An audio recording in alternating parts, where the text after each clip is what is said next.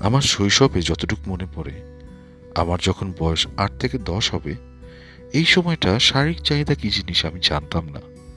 তবে একটা জিনিস খুবই ফিল করতাম, আমার দ্বৈত চাহিদা, দ্বৈত আকর্ষণ। ওই সময় মনে হতো যেন পৃথিবীর বুকে আমি একমাত্র মানুষ যে কিনা এই ফিলিংসটা নিয়ে জন্মেছি। আরও অনেক বছর কেটে গেল এরপরে খুঁজে পেলাম আমার মতো আরও অনেককে।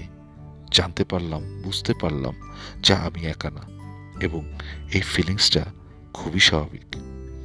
পৃথিবীর বুকে এমনটা অনেকেরই আছে।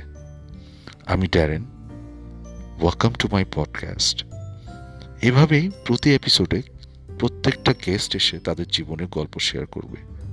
আশা করি সঙ্গেই থাকবে।